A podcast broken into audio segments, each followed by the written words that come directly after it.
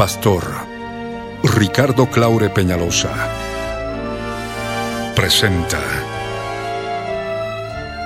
La Biblia en tu vida. Mensajes de la palabra de Dios para que su iglesia se prepare para testimonio a las naciones.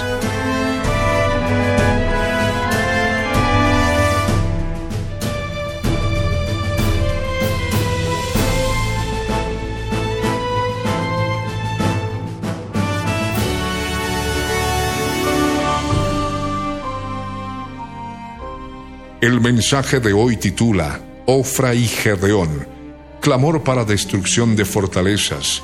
Está basado en el libro de jueces capítulo 6 versos 11 al 16.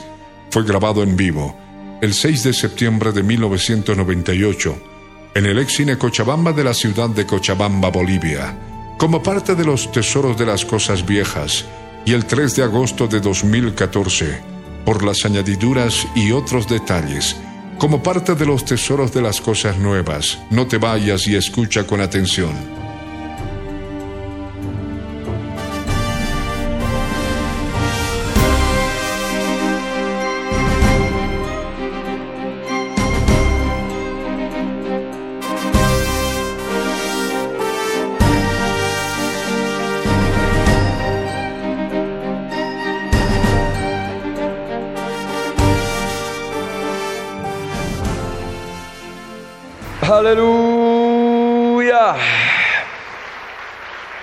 Gloria Rey. En el nombre de Jesús. Aleluya.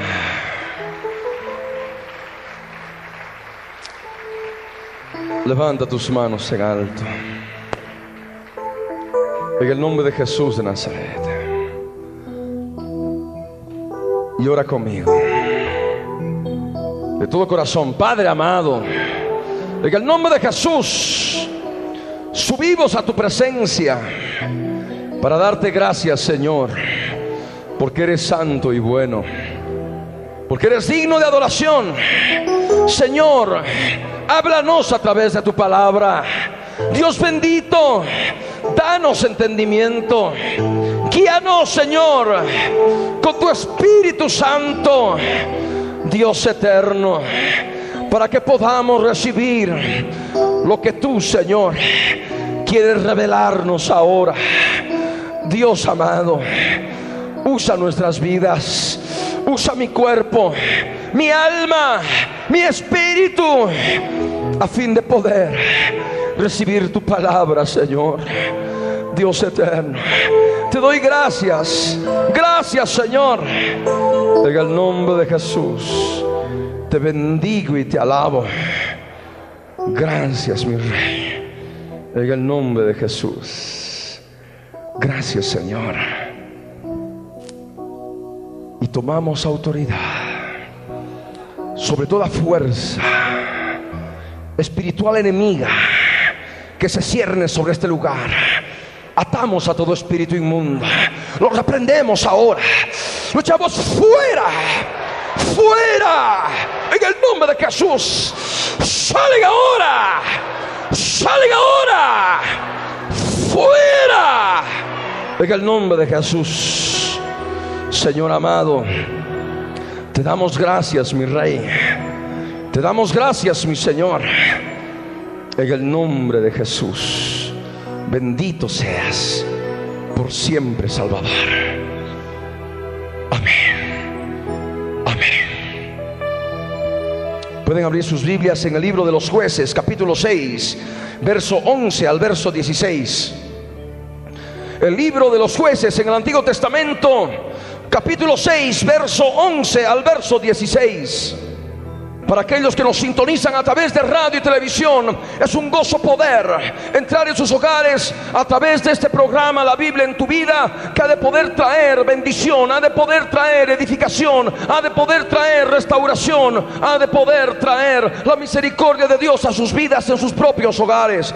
Por eso es importante que a partir de ahora puedan permanecer juntamente con nosotros, abriendo sus Biblias rápidamente en el libro de los jueces capítulo 6, verso 11 al verso 16. La palabra del Dios eterno, la palabra del Dios todopoderoso, la palabra de nuestro Hacedor, la palabra de aquel que nos creó en el vientre de nuestras madres, dice así. Y vino el ángel del yo soy el que soy y se sentó debajo de la encina que está en Ofra, la cual era de Joás Abieserita, y su hijo Gedeón estaba sacudiendo el trigo en el lagar para esconderlo de los madianitas.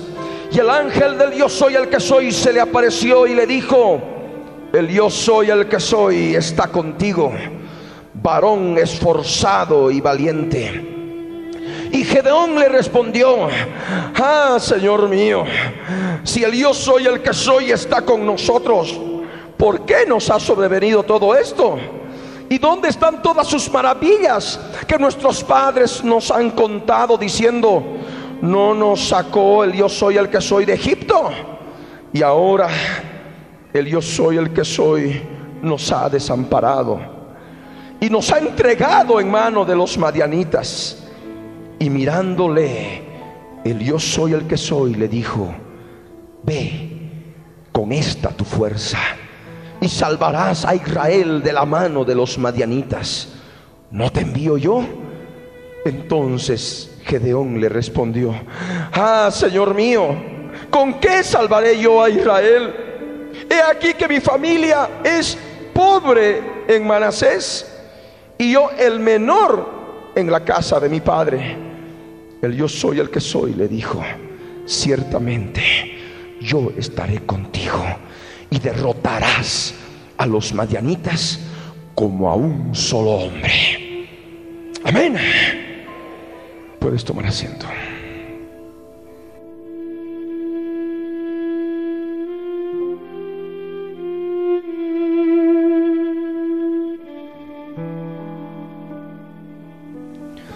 Esta palabra está dirigida a todos aquellos que están pasando pruebas y tribulaciones aflicciones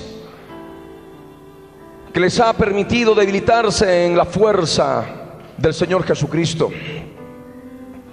Esta palabra está dirigida a todos aquellos que han estado sufriendo despojo de parte del enemigo espiritual contra el cual luchamos, que les ha estado arrebatando bendiciones, las bendiciones del Señor y esto ha permitido que se sientan desamparados, tristes, agredidos, hasta perseguidos.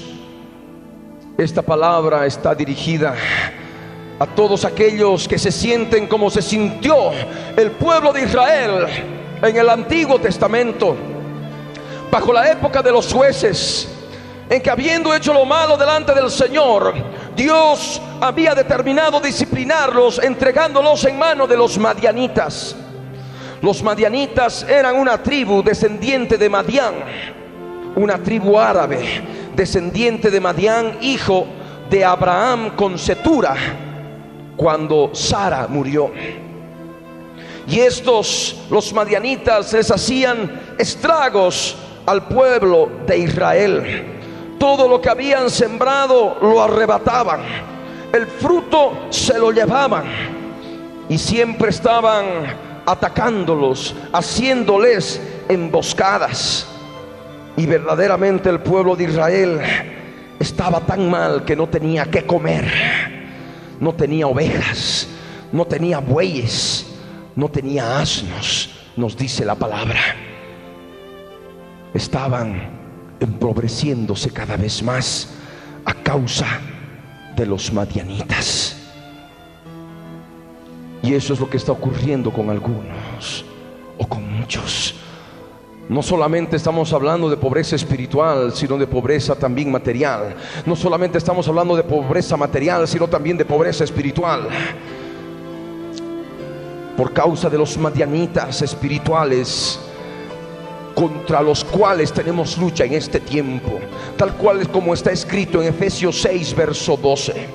Porque no tenemos lucha contra sangre y carne, Si no tenemos lucha contra principados, contra potestades, contra gobernadores de las tinieblas de este siglo, contra huestes espirituales de maldad que habitan en las regiones celestes. Estos están provocando pobreza espiritual en el pueblo de Dios. Están provocando inclusive pobreza física, problemas financieros terribles y esto es penoso. Y muchas vidas escuchamos por allí que están desesperados, atormentados. Inclusive algunos que quieren suicidarse porque ya de pronto han perdido todo, no saben qué hacer, las deudas, inclusive han perdido la familia, eh, tantos problemas, cosas verdaderamente muy tristes se va escuchando en la vida ministerial, de un modo o de otro. Y esta palabra es para aquellas vidas que aunque no hayan llegado a este extremo con estos ejemplos que estoy tomando, pero que aún así se sienten atacados, perseguidos, despojados de la bendición por parte de los madianitas espirituales, principados, potestades, gobernadores y huestes, para poder recibir esta palabra. Esta palabra ha de traer aliento a los desamparados. Esta palabra ha de traer aliento a los que se sienten sin fuerza. Esta palabra ha de traer poder y fortaleza a aquellos que se han debilitado en su vida cristiana, en su vida cotidiana.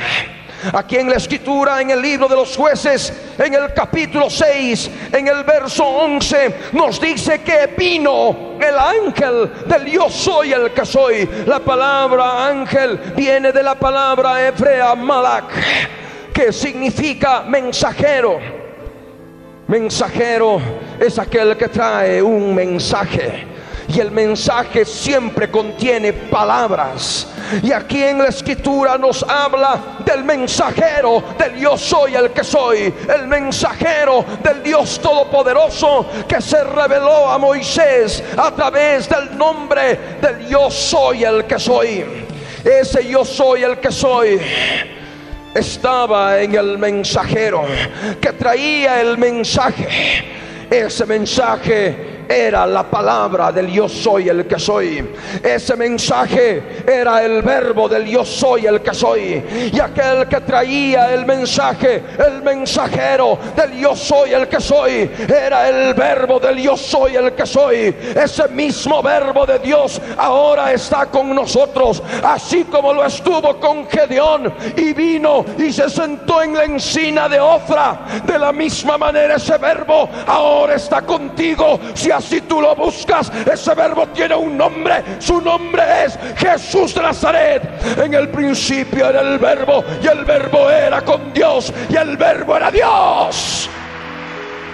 Y ese verbo se hizo carne y se tabernaculizó entre nosotros. Él participó de un tabernáculo mortal como el que nosotros tenemos, siendo Dios. Se despojó de su divinidad y vino en carne y sangre como nosotros. Y ese yo soy el que soy. Ese mensajero, el ángel del Dios soy el que soy, que no es más que Jesús de Nazaret en los días del Antiguo Testamento, se reveló en la encina de Ofra.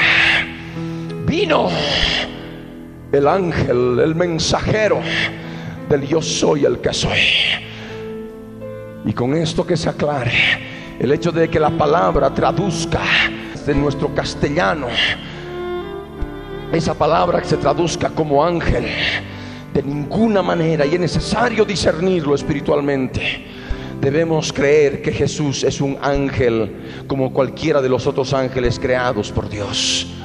Amén. Aquí en el ángel de Dios soy el que soy, que se conoce comúnmente como una teofanía, una manifestación misma de Dios en el Antiguo Testamento, bajo el nombre de ángel del Dios soy el que soy en nuestro idioma, pero que debería ser correctamente traducido mensajero del Dios soy el que soy. Amén. Está Jesús de Nazaret. Amén. El verbo. En el principio era el verbo y el verbo era con Dios. Y el verbo era Dios. Amén. Y vino. Y el Señor ahora ha venido. El Señor ahora ha venido. El Dios Todopoderoso, el Verbo. El Verbo de Dios. Aquel que su nombre también es fiel y verdadero. El verbo del yo soy el que soy. El mismo gran yo soy. Aquel que dijo, yo soy la resurrección y la vida. El que en mí cree, aunque esté muerto, vivirá. El mismo que le dijo a la mujer samaritana cuando ella le dijo que, que le habló respecto del Mesías, le preguntó si era el Mesías. Jesús le dijo, yo soy. Aquel mismo que dijo antes que Abraham fuese, yo soy.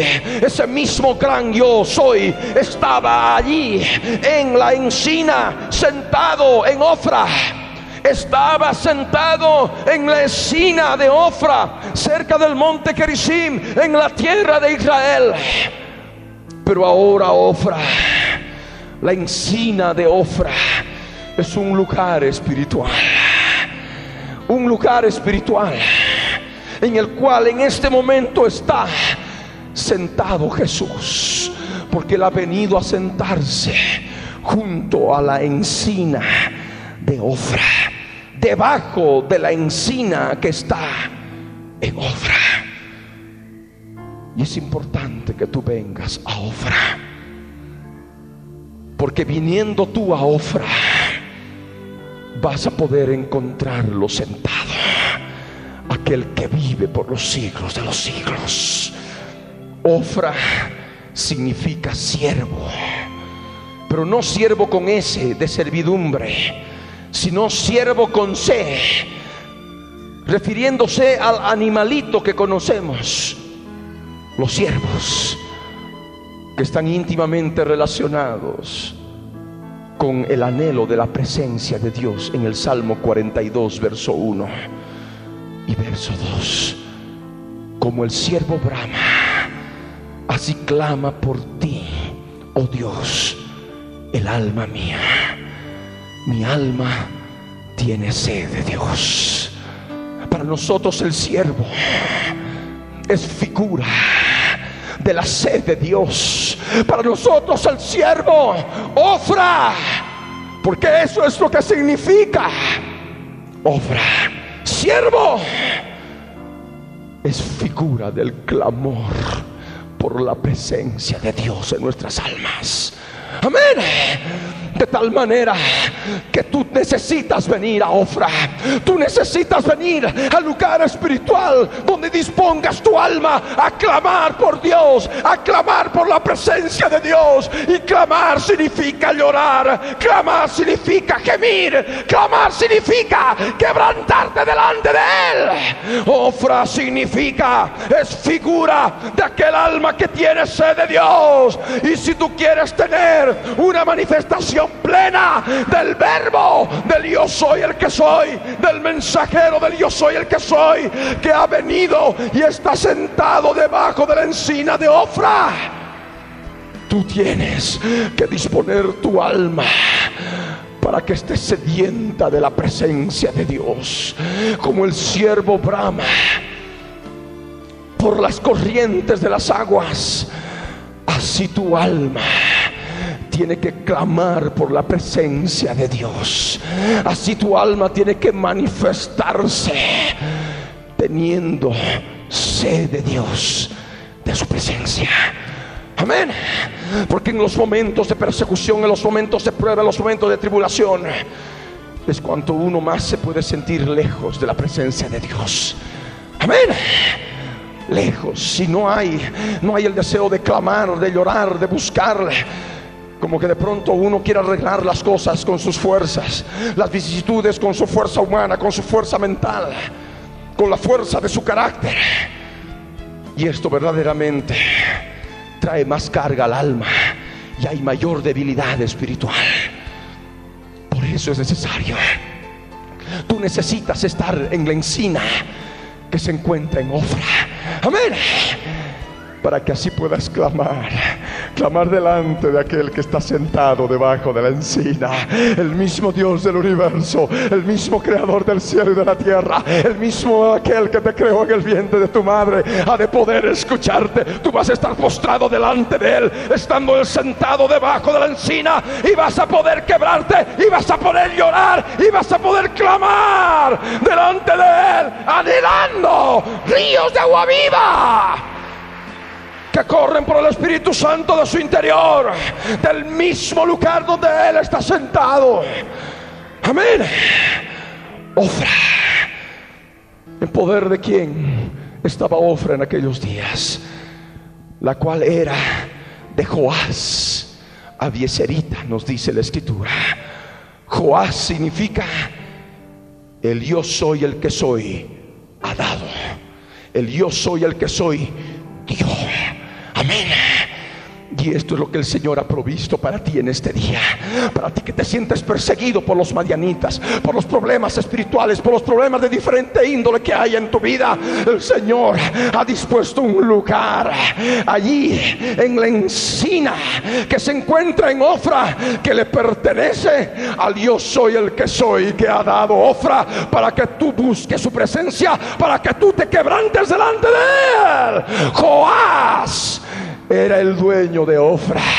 Amén. Y Joás significa yo soy el que soy, ha dado. El Dios vivo, Dios ha dado. Amén. Esto es importante para tu vida, para ti que te sientes sin auxilio, para ti que te sientes sin ayuda en relación a lo que está aconteciendo a tu alrededor. Como muchas veces también yo me siento cuando no sé de quién estoy rodeado Estoy llevando la obra ministerial en el Señor, cumpliendo el ministerio que Él me ha entregado. Y muchos momentos no sé de quiénes estoy rodeado. Porque la medida que aparece uno u otro voy descubriendo corazones impuros, corazones desleales, corazones con doblez, corazones con hipocresía, los corazones de Judas. Digo, Señor, ¿de quién estoy rodeado? Y ahí viene el Espíritu de Dios en relación a los evangelios, cuando nos habla de Jesús, que dice que Jesús no se fiaba de ninguno de ellos, porque sabía lo que había en el hombre.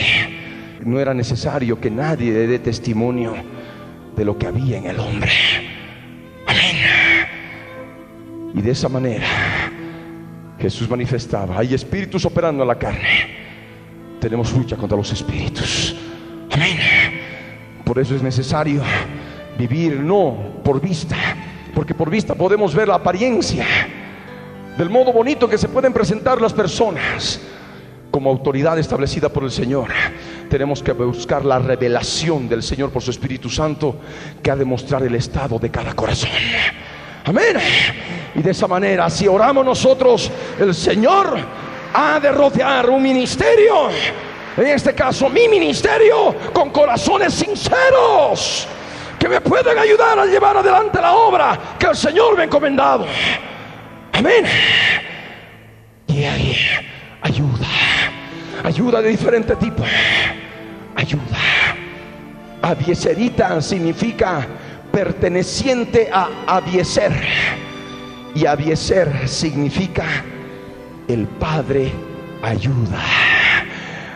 Vemos de esta manera, aleluya, que cuando nosotros acudimos a Ofra, al lugar del bramido, al lugar de la sed, al lugar del quebrantamiento, al lugar del clamor, al lugar del llanto, ahí está el Dios Todopoderoso que ha provisto ese lugar para sentir su presencia y poder recibir ayuda directa del Padre. El Padre ayudó, amén. Es la palabra del Señor. El Padre ayuda, el Padre ayudó. Avieserita.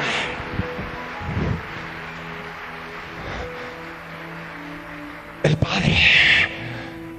Porque Jesús y el Padre son uno. Amén. Como el Espíritu Santo son uno, no son ahí tres cabezas. Son una triunidad completa, así como nosotros somos espíritu, alma y cuerpo. Amén. Amén. Esa es la realidad de la triunidad, si queremos ser más claros, de la triunidad del Dios viviente, manifestada imagen y semejanza en nuestras propias vidas. Amén. Y ahí esta palabra, la cual era de Joás Abieserita. Vino el yo soy el que soy. Rememorando. Lugar de quebranto, de llanto, de clamor, de sed. ¿Y quién estaba ahí? Gedeón. Nos dice aquí en la escritura que su hijo Gedeón, porque Gedeón era hijo de Joás Abieserita. Amén. Joás Abieserita. Y de esta manera encontramos a un Gedeón que estaba sacudiendo el trigo en un lugar aparentemente inapropiado en el lagar para esconderlo de los madianitas. Gedeón significa devastador. Gedeón significa derribador. Y tú necesitas ser un Gedeón. Amén. Tú necesitas derribar fortalezas. Tú necesitas desbastar las fortalezas que se han levantado contra ti por parte del enemigo. Y para eso para que tú seas un Gedeón espiritual, tienes que estar allí en la encina que se encuentra en Ofra de Joás Abieserita en el sentido espiritual. Amén. Tienes que venir a quebrarte, a llorar delante de él, a buscar la presencia de Dios, así como el siervo brama por las corrientes de las aguas, venir a su presencia, estar postrado delante de él y de esta manera de esta manera vas a poder recibir ayuda del Dios todopoderoso y vas a poder derribar fortalezas no con armas de la carne, sino con armas poderosas en Dios para destruir fortalezas, para destruir fuerzas enemigas que se levantan en forma constante contra tu vida, contra la obra del Señor, a través de seres humanos y sus obras de la carne, por supuesto. Amén. Es importante que veas Gedeón desbastador, derribador. Las armas de nuestra milicia, nos dice la escritura, no son armas carnales, sino son armas poderosas en Dios para la destrucción de fortalezas, derribando argumentos y toda altivez que se levanta contra el conocimiento de Dios y llevando todo pensamiento cautivo a la obediencia a Cristo. Amén. De esa manera derribamos el poder de Dios cuando estamos en su presencia. Gedeón estaba sacudiendo el trigo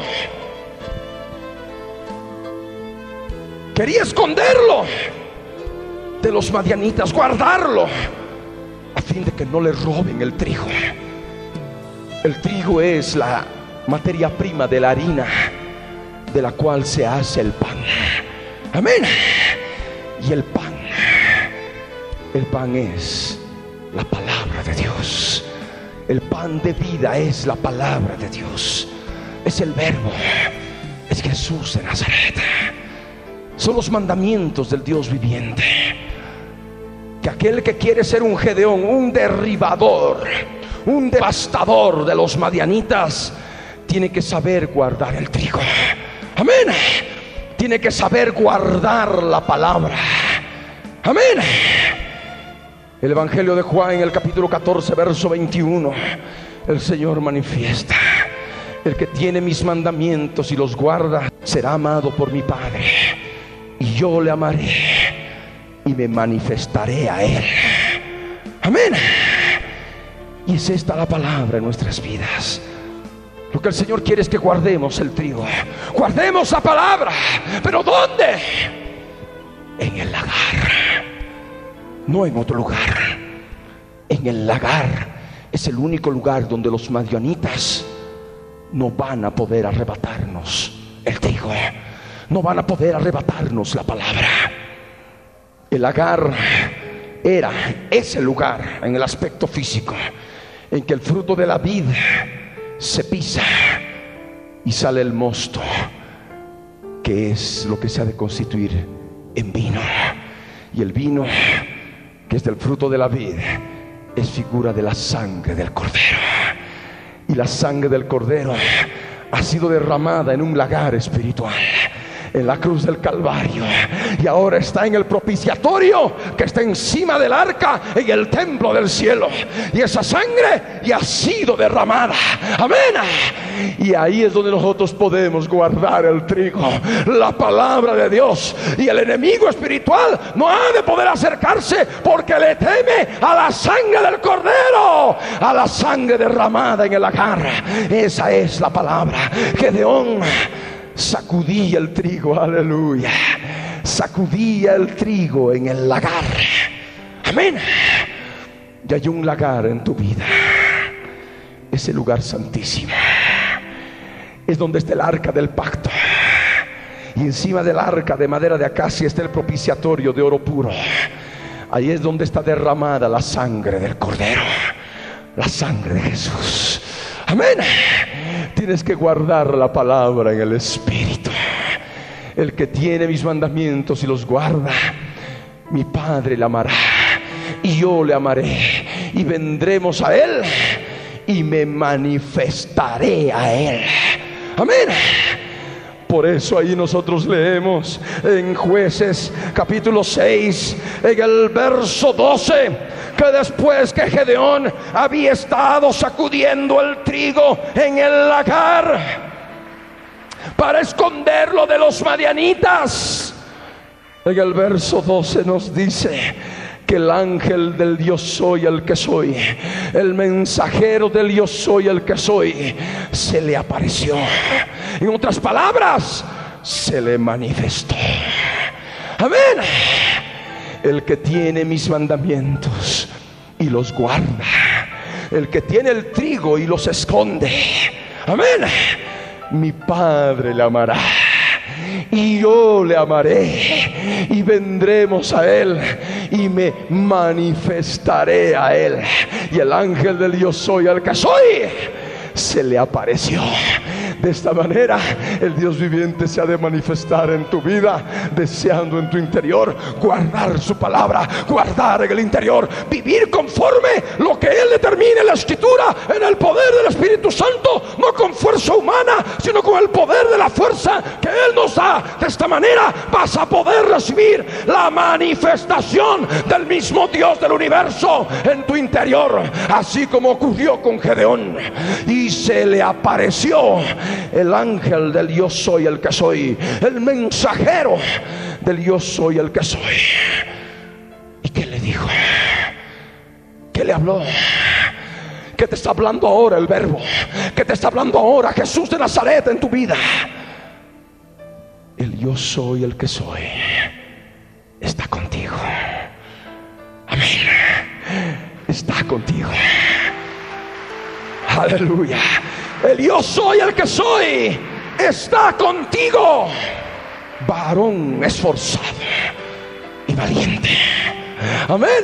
Por eso Gedeón le dice, Señor mío, y es lo que tú necesitas hacer, reconocer el señorío del Dios viviente en tu vida, reconocer que tú no te perteneces, tú le perteneces a Él, no puedes vivir para ti mismo, tú tienes que vivir para Él y por Él, obedeciéndole, porque Él quiere utilizarte como instrumento poderoso en sus manos, para que seas causa de bendición hasta lo último de la tierra en el poder del Espíritu Santo de Dios, derribando, derribando fortalezas, derribando vallados en el nombre de Jesús de Nazaret. Amén. Y ahí esta palabra. Ah, Señor mío, le dice Gedeón, si Dios soy el que soy, está con nosotros. ¿Por qué me está pasando esto? ¿Por qué nos ha sobrevenido todo esto? La escritura en primera de Pedro, capítulo 1, versos 6 y 7. Nos dice si es necesario, por un poco de tiempo tenemos que ser afligidos por diversas pruebas, para que sometida a prueba nuestra fe mucho más preciosa que el oro, que aunque perecedero, material, terrenal, se prueba con fuego, nuestra fe sea hallada en gloria, honra y alabanza cuando Jesús se manifieste viniendo por nosotros. Amén. De tal manera que la prueba, la aflicción, aquello que estás experimentando, es para probar tu fe. es para sacar la escoria que hay en tu vida, que hay en nuestras vidas, para que así un día en su presencia, cuando estemos con Él en el aire, nuestra fe sea hallada en alabanza, honra y gloria delante de aquel que vive por los siglos de los siglos, delante de Jesús de Nazaret. Ese día glorioso, el día de la redención, el día de la redención que se acerca cuando vemos el cumplimiento de profecías bíblicas de los últimos días, de los postreros días. Y Jesús nos manifestó, cuando veáis que todas estas cosas comiencen a suceder, erguíos y levantad vuestra cabeza, porque vuestra redención está cerca. Nuestra redención está cerca. Y ahora aún más hoy, en este tiempo. No importa la prueba que venga, no importa la aflicción que venga, el Señor nos está purificando como el oro, porque eso es lo que el Señor quiere. Amén. Esa es la respuesta para aquellos que dicen, pero si el Señor está conmigo, ¿por qué me sobreviene todo esto? Es porque te ama, es porque quiere limar las impurezas, es porque quiere sacar la escoria con el fuego de la prueba. Amén. Primera de Pedro 4, verso 12 dice, no os extrañéis, no os sorprendáis por el fuego de la prueba que os ha sobrevenido como si alguna cosa extraña os aconteciese, sino gozaos y alegraos por cuanto sois participantes de los padecimientos de Cristo. Amén. Y todo siempre está encaminado a la cruz del Calvario. A través de la prueba y la aflicción somos conducidos a la cruz donde está derramada la sangre del Cordero. Amén. Y donde vamos a comprender el trigo, vamos a comprender la palabra que nos ha de ser revelada en el lagar, revelada en el propiciatorio encima del arca del pacto, en el lugar santísimo, en nuestro espíritu, donde vive el Espíritu Santo de Dios. Amén. Es lo que el Señor quiere de ti, es lo que el Señor quiere de nosotros. ¿Por qué nos ha sobrevenido todo esto? Pregunta Gedeón. ¿Por qué? Nuestros padres nos han contado las maravillas. Claro, estamos, nosotros leemos en la escritura. Se abrió las aguas del Mar Rojo, las aguas del río Jordán pasaron en seco. Oh mi Dios, qué poder. Las escrituras nos hablan de qué modo el Señor agarró, creó la tierra y en el, en el término original, en el idioma original manifiesta que la agarró con la mano a la tierra, el planeta Tierra, y lo lanzó al vacío y lo puso en el aire, y lo puso en órbita, flotando en el aire, flotando en el espacio.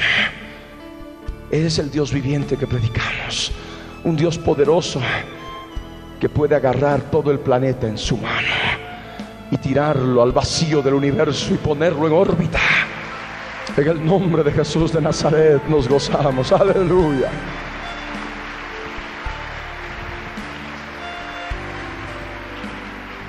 ¿Cómo el pueblo de Israel fue sacado de la esclavitud de Egipto? No nos sacó el yo soy el que soy de Egipto, sino sacó de Egipto. ¿Cómo? No nos va a sacar de esto. Si nos sacó del mundo, ¿cómo no nos va a sacar de las dificultades y problemas que se nos presentan en nuestra vida cristiana?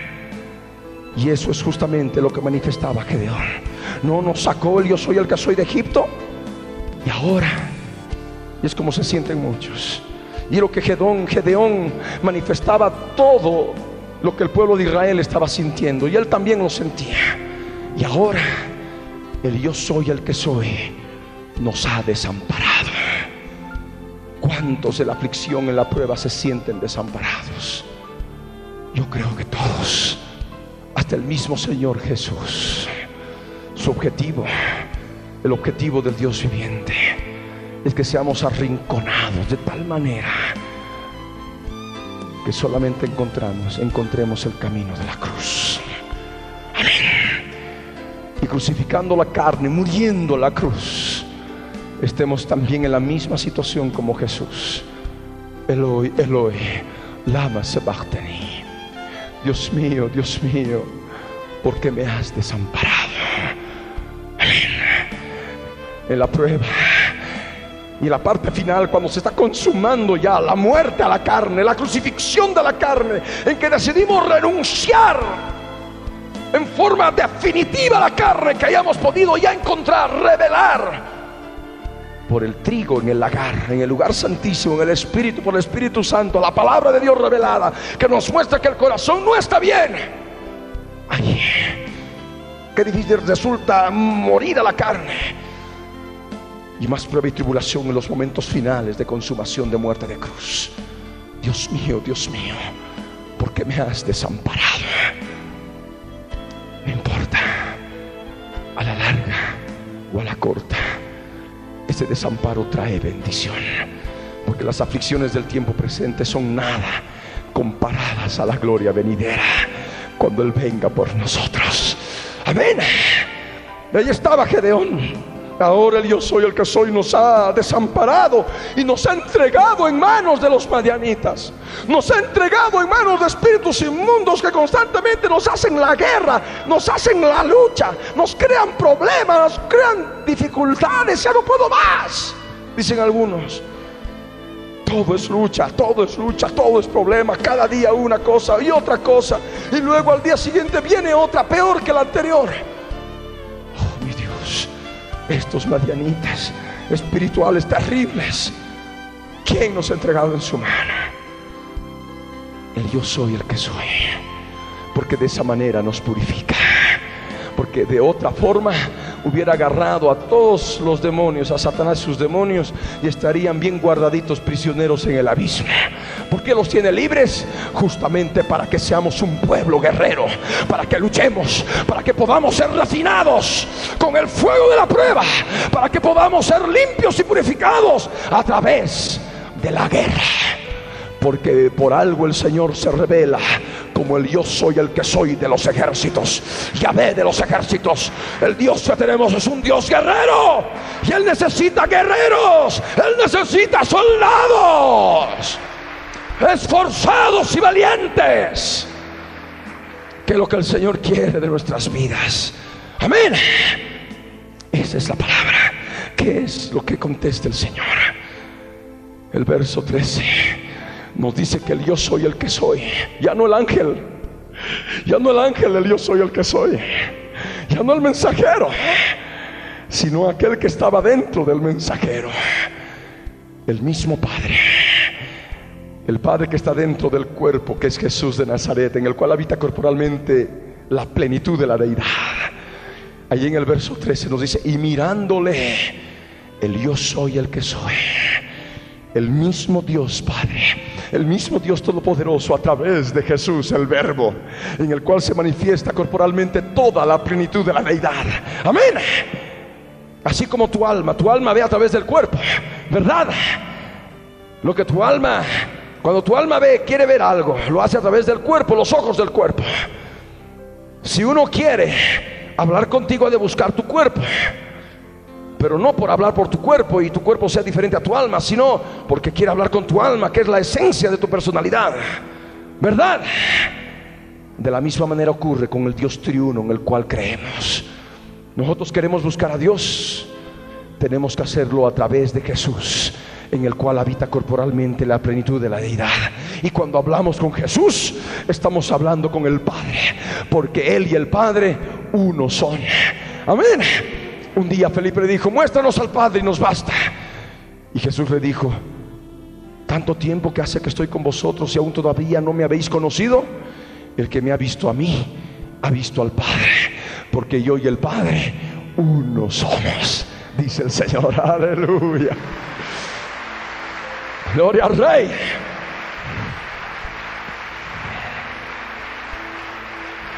Dios uno. Amén. Jesús, el Padre, el Espíritu Santo. Nuestro espíritu dentro de nosotros, la parte más profunda de nuestro ser. El Espíritu Santo en lo más profundo de Dios. Amén. En el verso 14 nos dice que mirándole, mirándole, el yo soy el que soy. A Gedeón habló con él. Y de la misma manera, el Dios viviente está mirando tu vida. Amén. Mirando tu aflicción, mirando tu duda, escudriñando. Porque la escritura nos habla que los ojos de Dios con los cuales mira son siete. Siete ojos en el aspecto espiritual. Y esos siete ojos son los siete espíritus de Dios. Amén. El Espíritu Santo, espíritu de temor, espíritu de conocimiento, espíritu de sabiduría, espíritu de inteligencia, el espíritu de consejo, el espíritu de temor del Dios, del Dios viviente. Con eso en tu interior, tú vas a poder escudriñarte. Amén. Y vas a poder ver claramente lo que el Señor quiere de ti. Y vas a poder sentir su fuerza. Y mirándole el yo soy el que soy, le dijo, ve con esta tu fuerza. Efesios 6, verso 10. Fortaleceos en el Señor y en el poder de su fuerza. Vestíos de toda la armadura de Dios para que podáis resistir firmes las acechanzas del diablo, los madianitas espirituales. Amén. No es con tu fuerza, no es con la fuerza de tu mente, no es con la fuerza de tu voluntad, no es con la fuerza de tus músculos, no, es con la fuerza del Espíritu Santo en Cristo Jesús. Ve con esta tu fuerza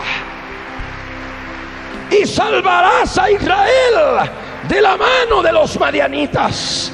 Salvar, no solamente salvar, sino también sustentar y también libertad, liberación, libertad. Amén. Y es lo que el Señor quiere usar cada uno de nuestras vidas.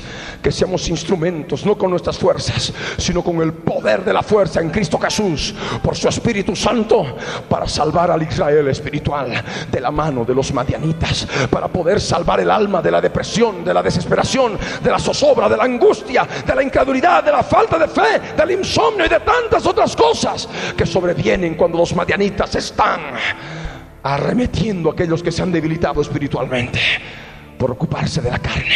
Amén. El Señor quiere utilizarte como instrumento para sustentar personas, sustentar vidas de su pueblo, del Israel espiritual. Amén. Vidas que necesitan de Jesús a través de su palabra predicada, experimentada en tu vida. El Señor quiere utilizarte como instrumento de liberación para que tú como Gedeón vayas derribando fortalezas devastando las fuerzas enemigas en el nombre de Jesús de Nazaret. Y muchas vidas vengan al conocimiento de la guerra espiritual, de la victoria que la ha consumado en la cruz del Calvario sobre principados y potestades, para que así día tras día esas personas también como tú, como todos nosotros, estemos hollando serpientes y escorpiones y toda fuerza del enemigo sin que nada nos dañe en el nombre de Jesús de Nazaret. Amén. Es lo que el Señor quiere de tu vida, que tú puedas ser instrumento de salvación, instrumento de sustento, instrumento de liberación de Israel.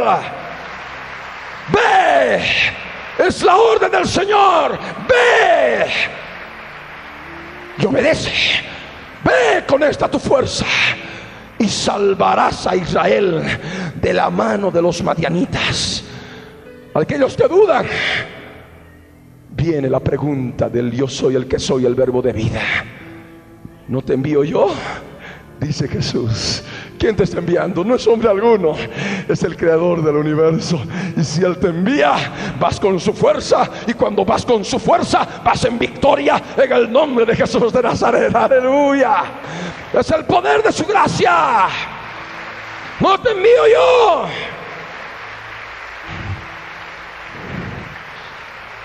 Aleluya. Pero hay algunos que dudan en el corazón. Como ocurrió con Gedeón. Bueno, es carne, es humano, es naturaleza caída. Gedeón respondió. Le digo, ah, Señor mío, ¿con qué salvaré yo a Israel?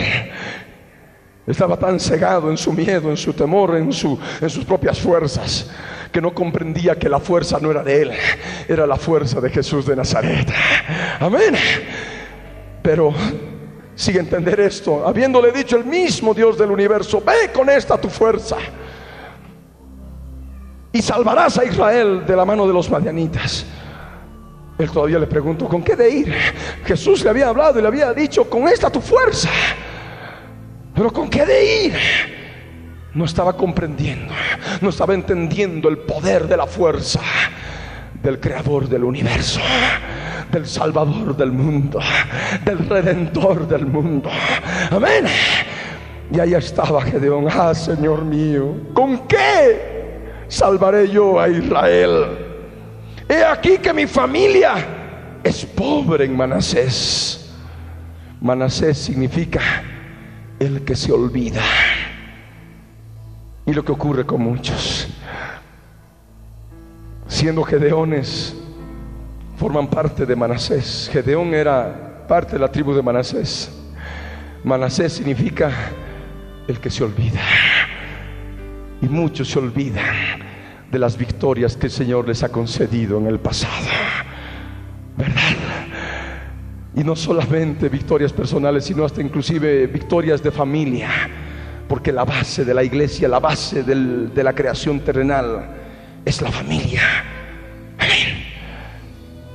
Y ahí lo que decía Gedeón, mi casa es pobre, mi familia es pobre en Manasés. Él estaba, por supuesto, relacionando todo con su familia. Y tú puedes ver efectivamente muchos aspectos de tu familia. Una pobreza espiritual espantosa, están alejados del Señor, muchos inconversos. Pero no importa. Tú tienes que recordar aquello que has olvidado. El que en mí cree, dice el Señor Jesús, en su palabra. Él y su casa serán salvos. Cree en el Señor Jesucristo y tú y tu familia, tú y tu casa serán salvos. Hechos 16:31 en forma textual. Amén.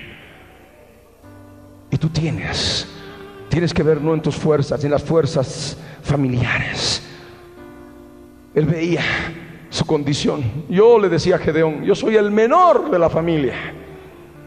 Justamente el Señor escoge a los menores de una familia para poder llevar adelante un ministerio. David era el menor de la familia, el rey David. Aquí Gedeón era el menor de la familia, el rey David.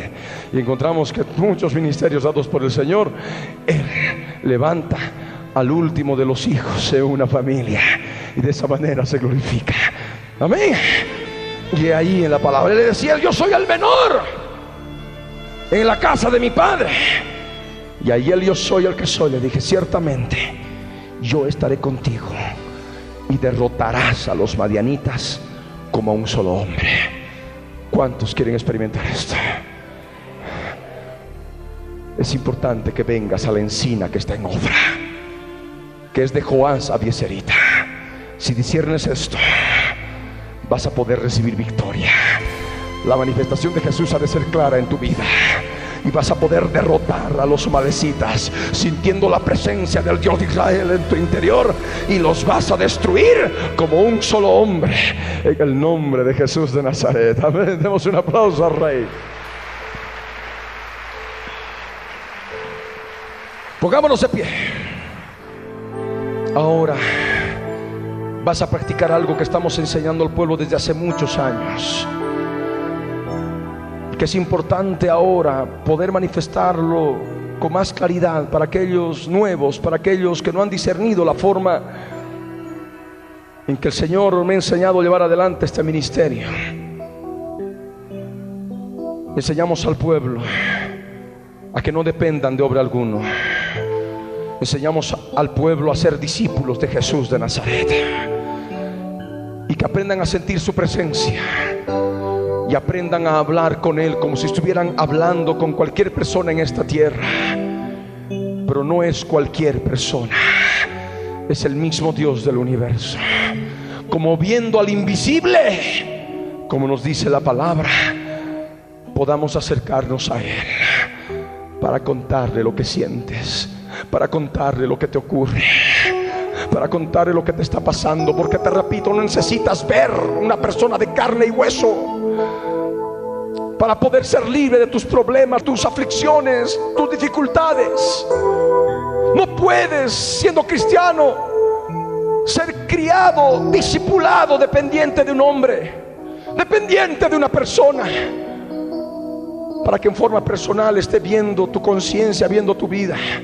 No, esta obra no crecería si de pronto mi persona o los pocos que me colaboran estuviéramos actuando como conciencias de cada uno de ustedes, siguiéndoles los pasos a cada uno, qué hacen, qué no hacen, O que cada uno venga y diga ahí, cree que está bien esto, cree que está mal el otro, como si el pastor fuera la conciencia de las personas.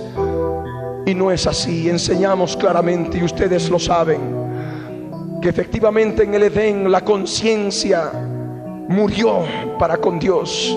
Era una conciencia imperfecta a causa del pecado, de la desobediencia. Y no hubo ninguna obra en el Antiguo Testamento que pudiera ser perfecta la conciencia del hombre, que es función importante del espíritu regenerado del hombre.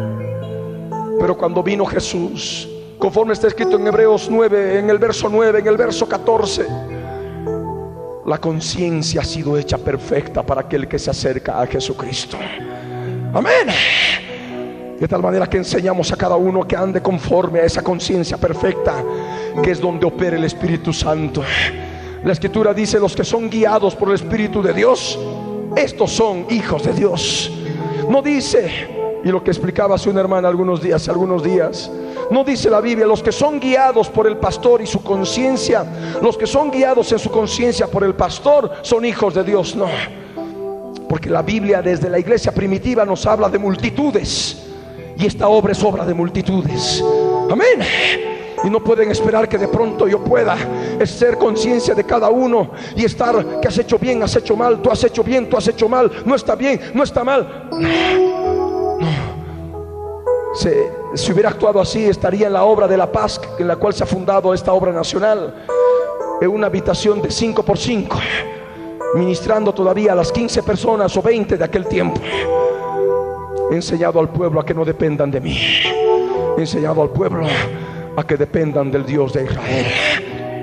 He enseñado al pueblo a hablar con su Señor.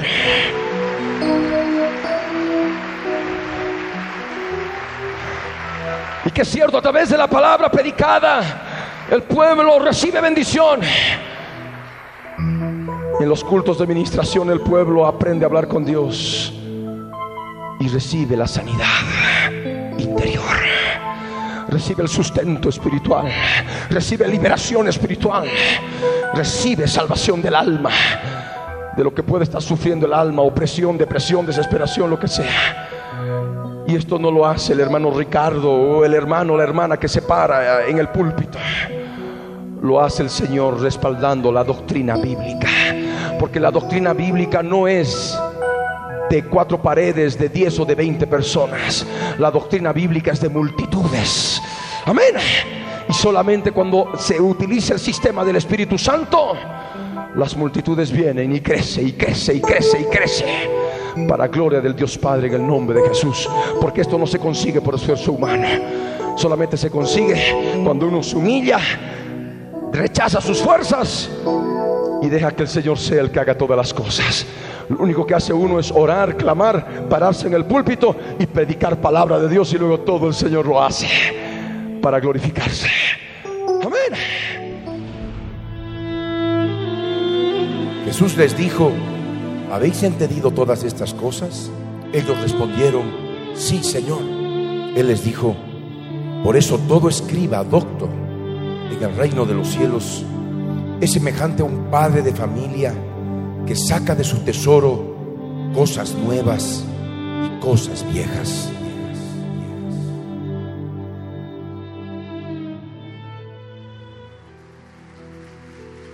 Y es esta palabra que el Señor ahora nos hace entender. Y dice, yo soy el que soy, está contigo. Amén. Está contigo no está allí fuera, contigo, allí muy dentro. Es Emanuel, es Dios con nosotros, aleluya, en lo profundo de tu vida, en lo profundo de tu ser.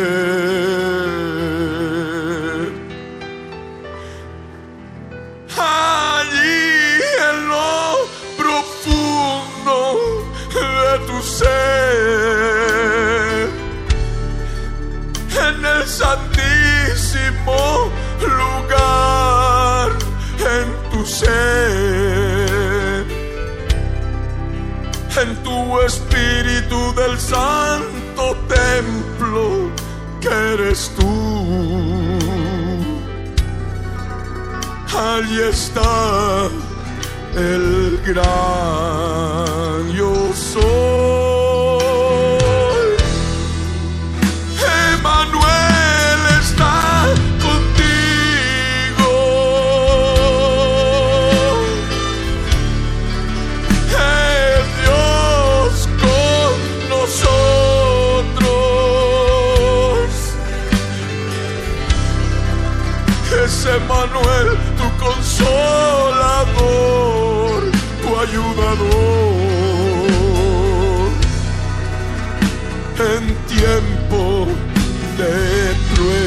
Persecución.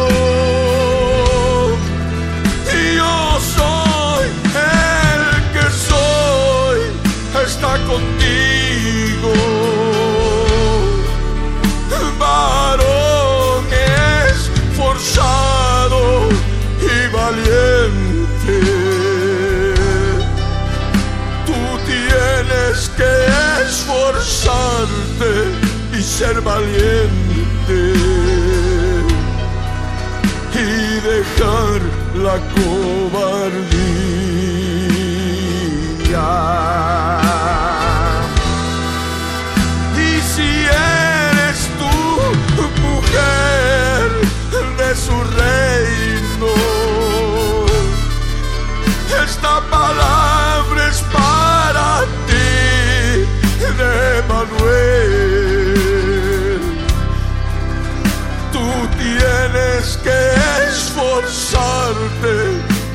Valiente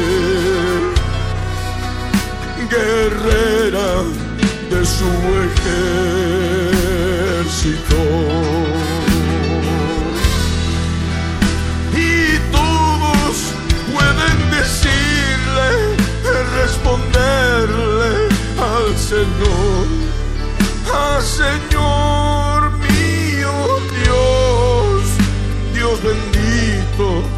Salvador si Dios está con nosotros.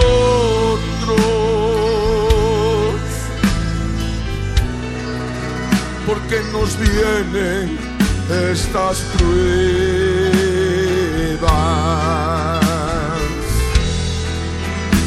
y de otra manera puedes decirle, responderle para poder entender lo que tú sientes en tus pruebas, en tus tribulaciones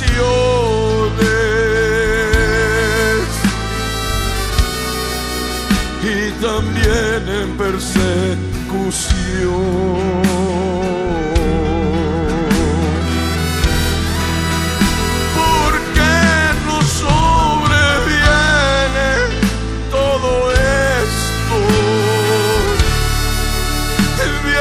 Siempre madianitas a despojarnos, a avasallar nuestras vidas, nuestros bienes. ¿Por qué nos pasa esto? ¿Y dónde están tus maravillas, todas aquellas que nuestros padres nos han contado, nos han dicho? que tú nos sacaste de Egipto,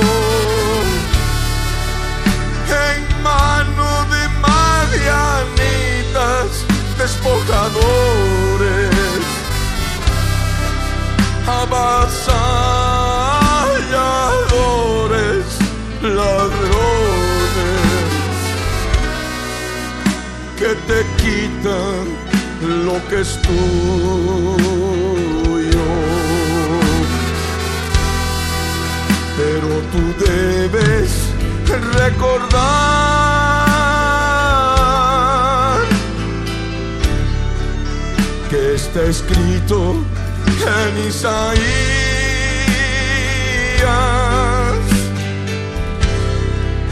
45 verso 7,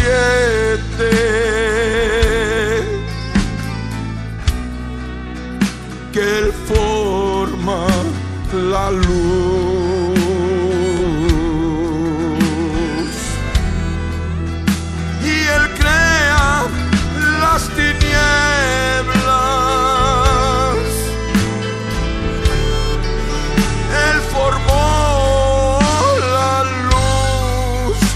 destas crises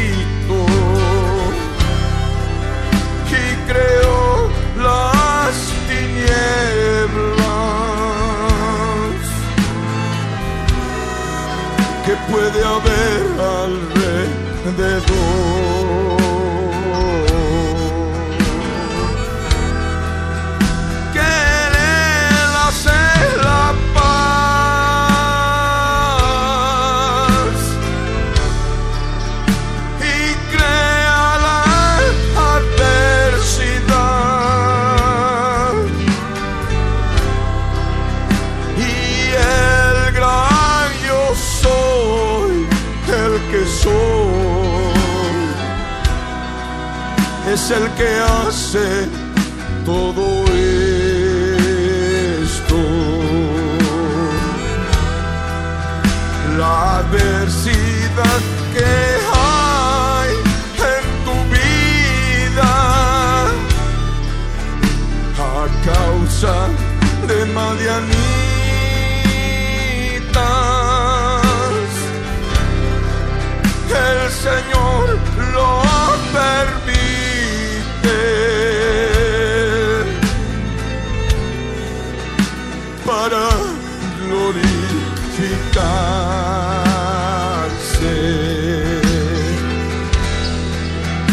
Por eso tú debes entender que no puedes dejarte vencer.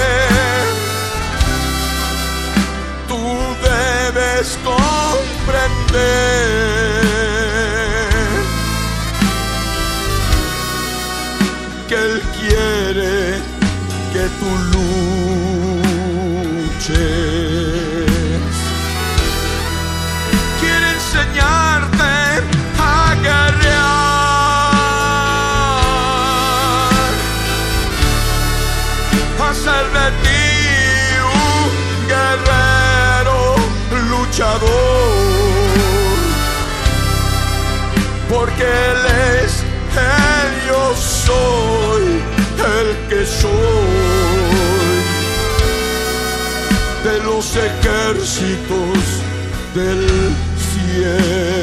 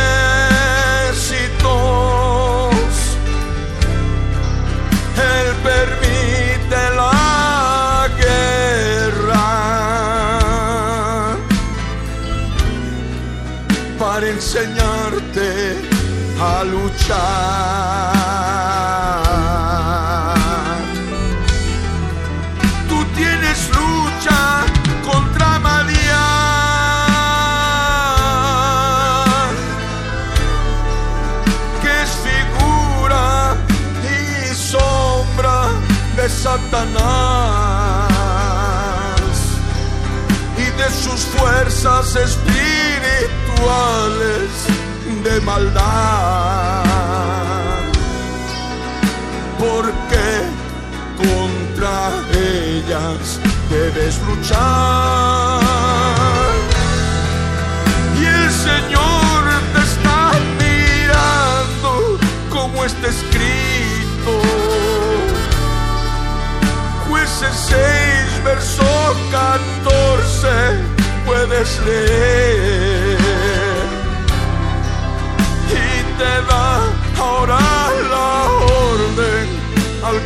momento de este ejército bendito.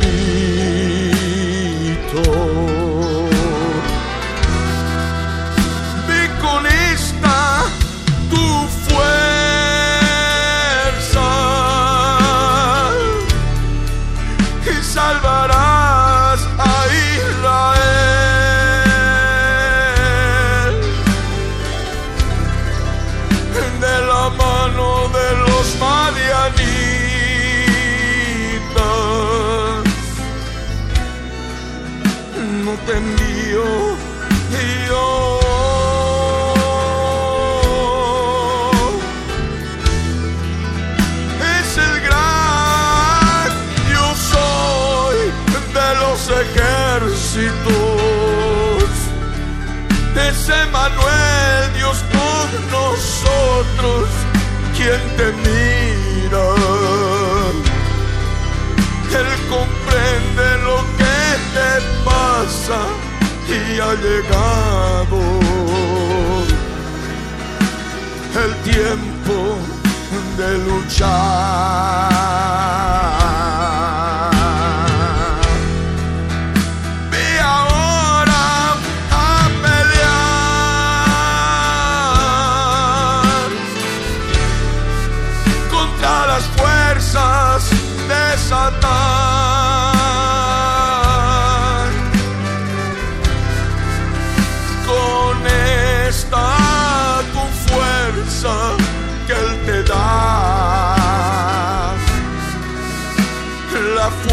de Manuel.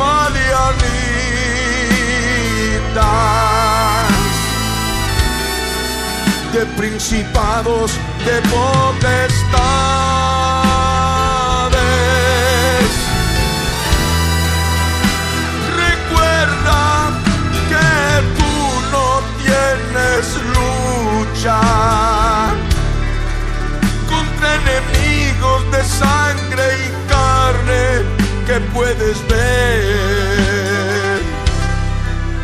Tienes lucha contra huestes espirituales, gobernadores de las tinieblas.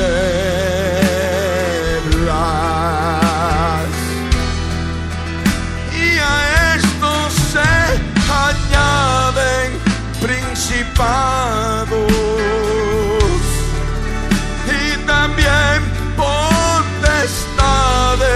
de Satanás, de su reino de tinieblas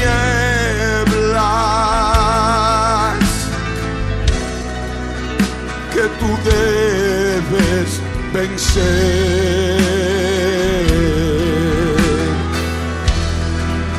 Y recuerda en todo instante con tu fe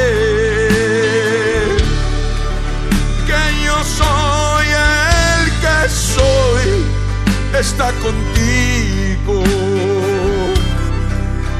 Que debes esforzarte y ser valiente sin desmayar, sin claudicar.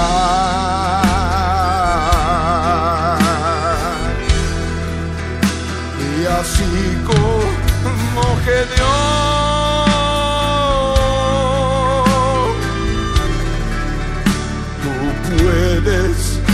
responderle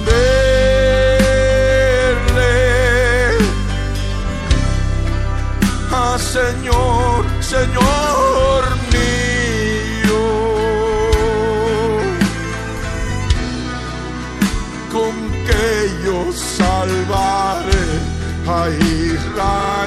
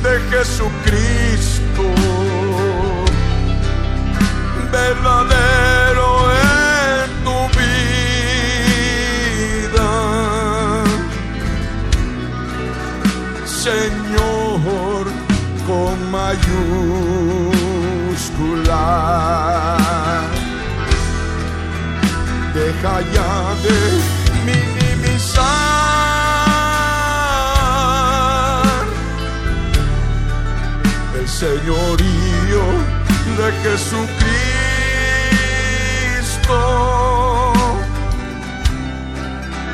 haciendo tu voluntad,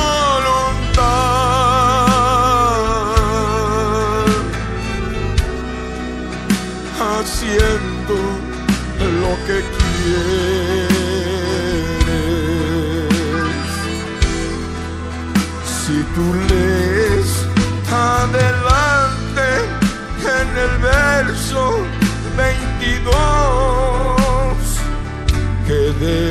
cien le dice, Señor, con letra mayúscula,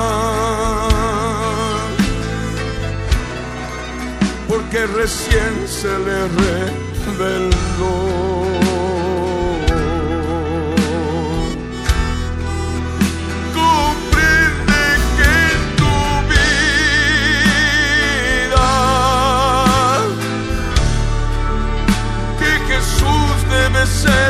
Señor en mayúscula. Y no puedes disminuir su señorío. En la prueba y tribulación.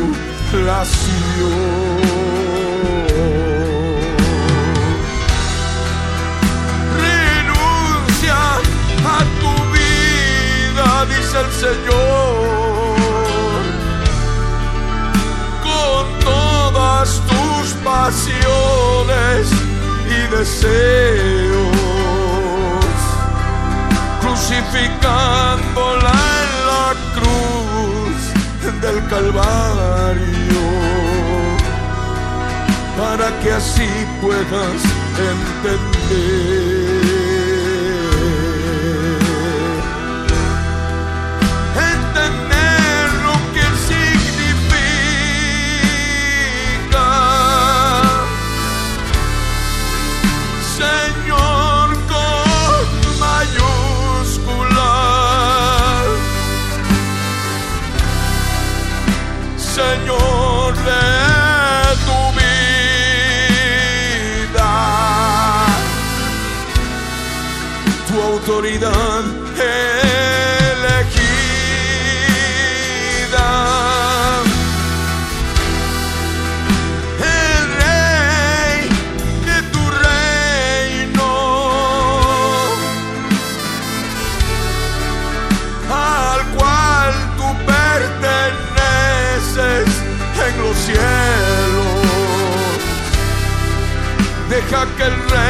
Sea señor de tu vida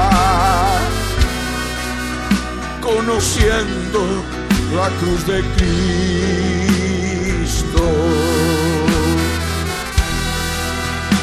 Y hoy puedes entender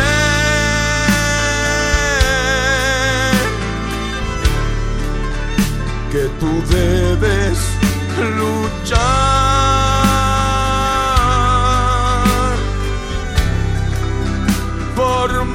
que te sientas pobre,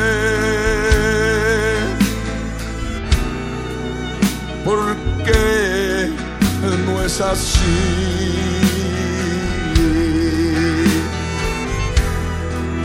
No necesitas de riquezas para vencer al enemigo, a las fuerzas de Satán. Solo tú necesitas de tu fuerza, que es la fuerza de Manuel.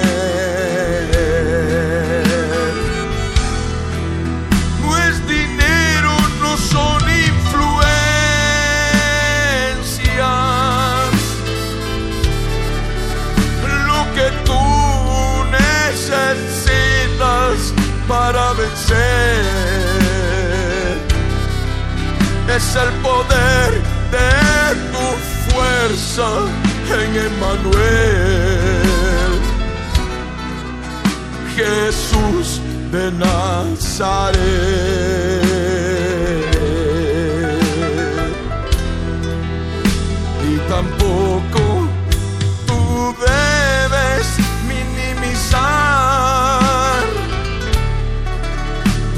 Propia vida delante de los demás.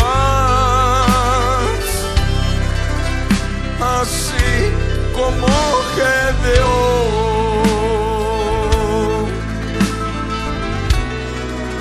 que era el menor de su casa.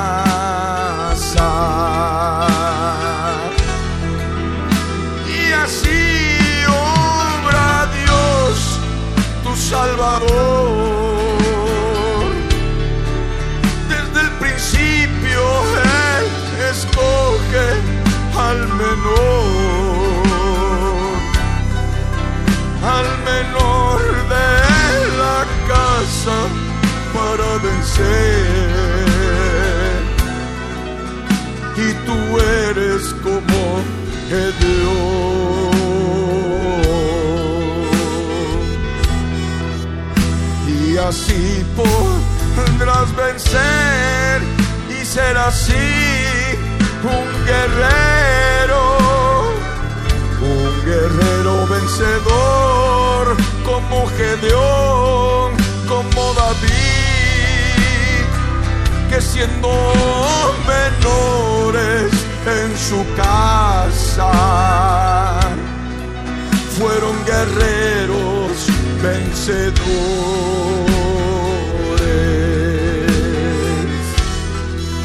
Santo, santo, santo eres mi Emanuel.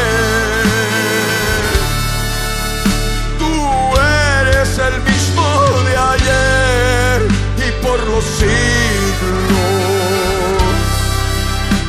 Así como tú escogiste a Abel siendo menor que Caín.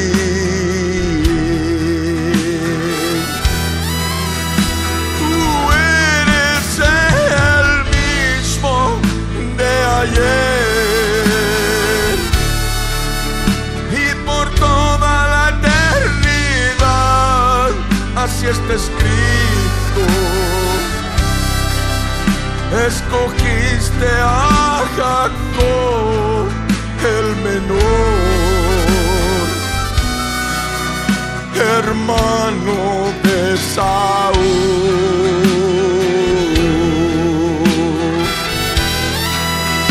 Escogiste a David, el menor,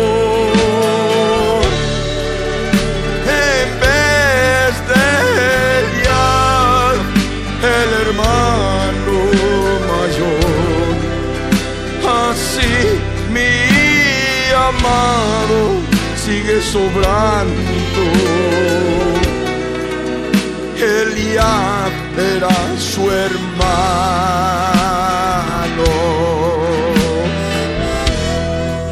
Y Satanás obraba en Eliab amedrentando a David cuando Goliat, Eliab, su hermano mayor, se encendía en ira contra David. No podemos dejarnos vencer por las fuerzas de Satán para vencerlo. Debemos seguir adelante como Gedeón, como David.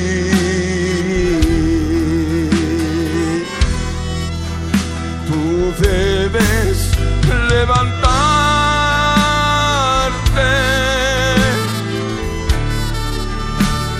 así David,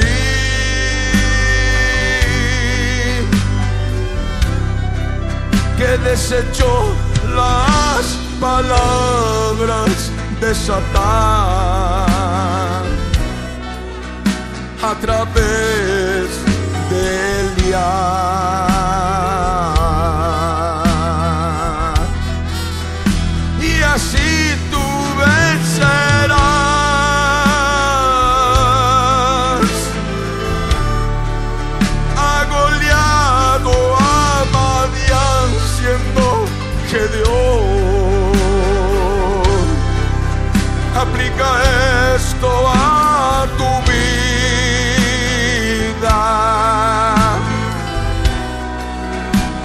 Así tú derrotarás.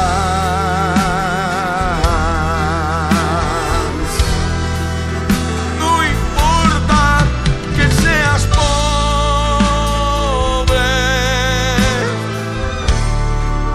ni seas tú el menor de tu casa.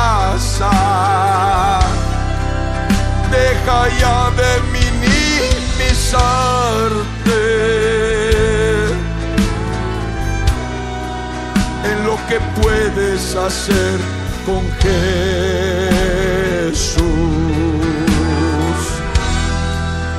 Recuerda que Él vive dentro de ti. Siempre, siempre debes tenerlo aquí presente.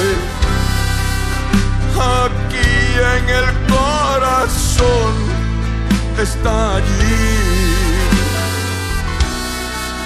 Habitando junto a ti. no estás solo, pues es Emanuel. Es yo soy el que soy, está contigo. En el verso 16, así le dijo en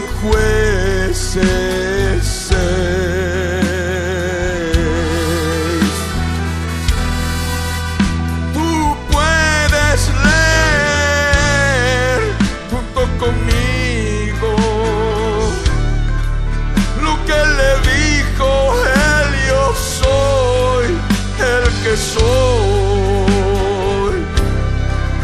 que era el mismo ángel del yo soy,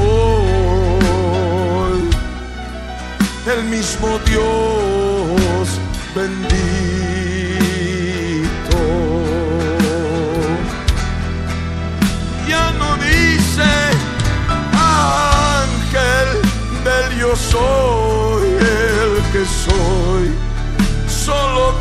Dice que es yo.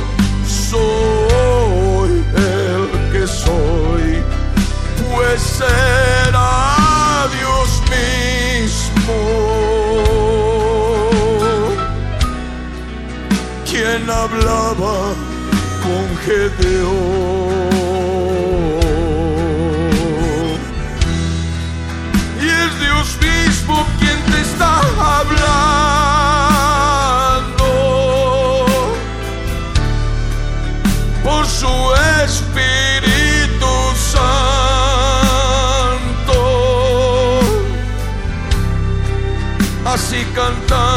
just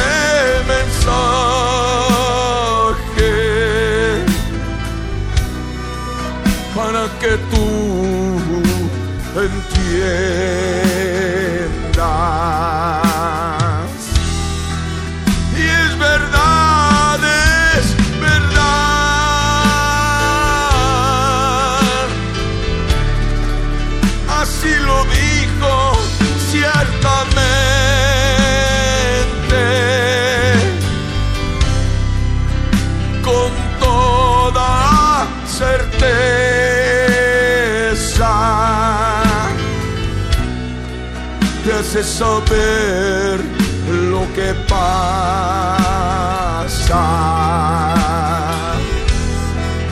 Pues le dijo que yo estaré, yo estaré contigo, ese Manuel,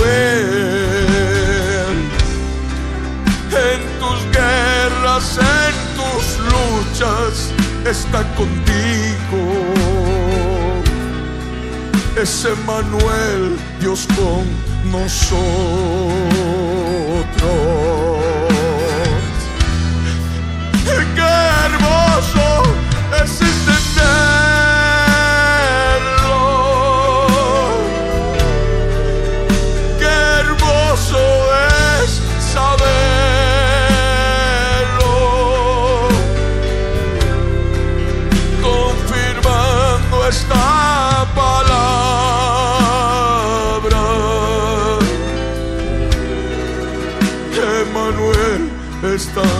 Contigo.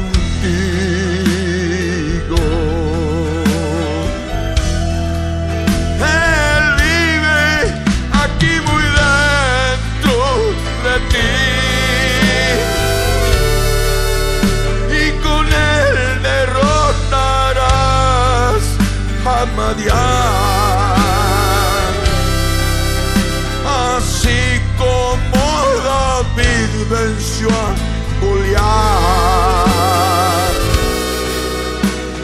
Solo hombre.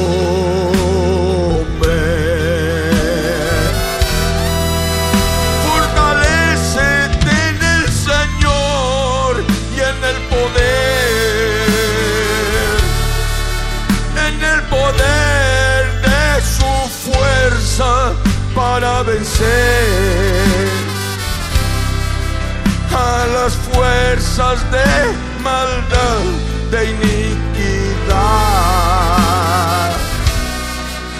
que se levantan contra ti.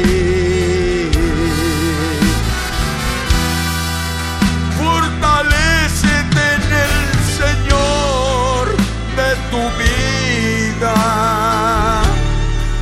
y en el poder de su fuerza que hay en ti. Tú tienes que vestirte de su armadura, de la armadura de Dios. Solo así tú podrás estar firme contra las acechanzas del Porque recuerda que no tenemos lucha contra humanos que son de sangre y carne.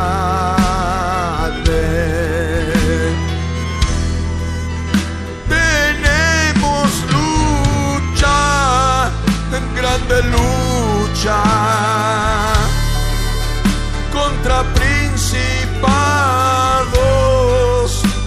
potestades, gobernadores de las tinieblas de esta edad huestes espirituales de maldad. Así puedes leerlo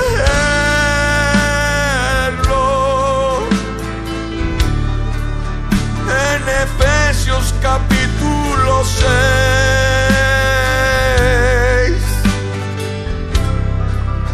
Verso 10 al verso 12. que tú debes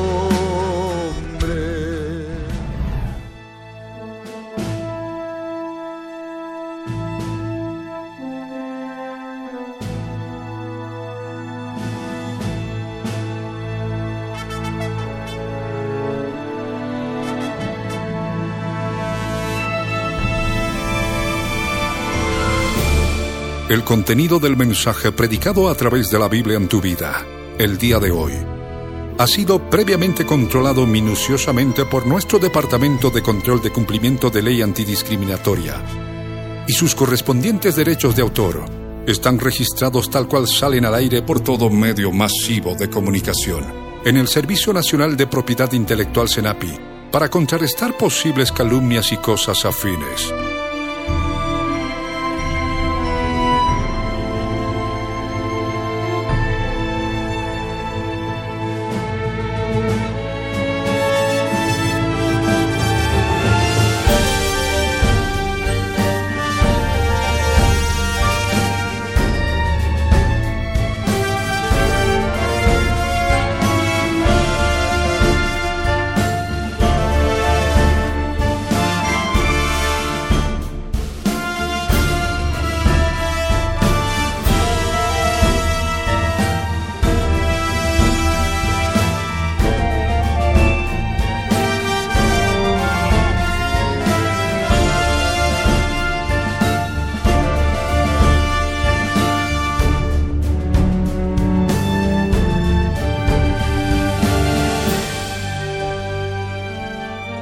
Pastor Ricardo Claure Peñalosa presentó La Biblia en tu vida. Mensajes de la palabra de Dios para que su iglesia se prepare para testimonio a las naciones.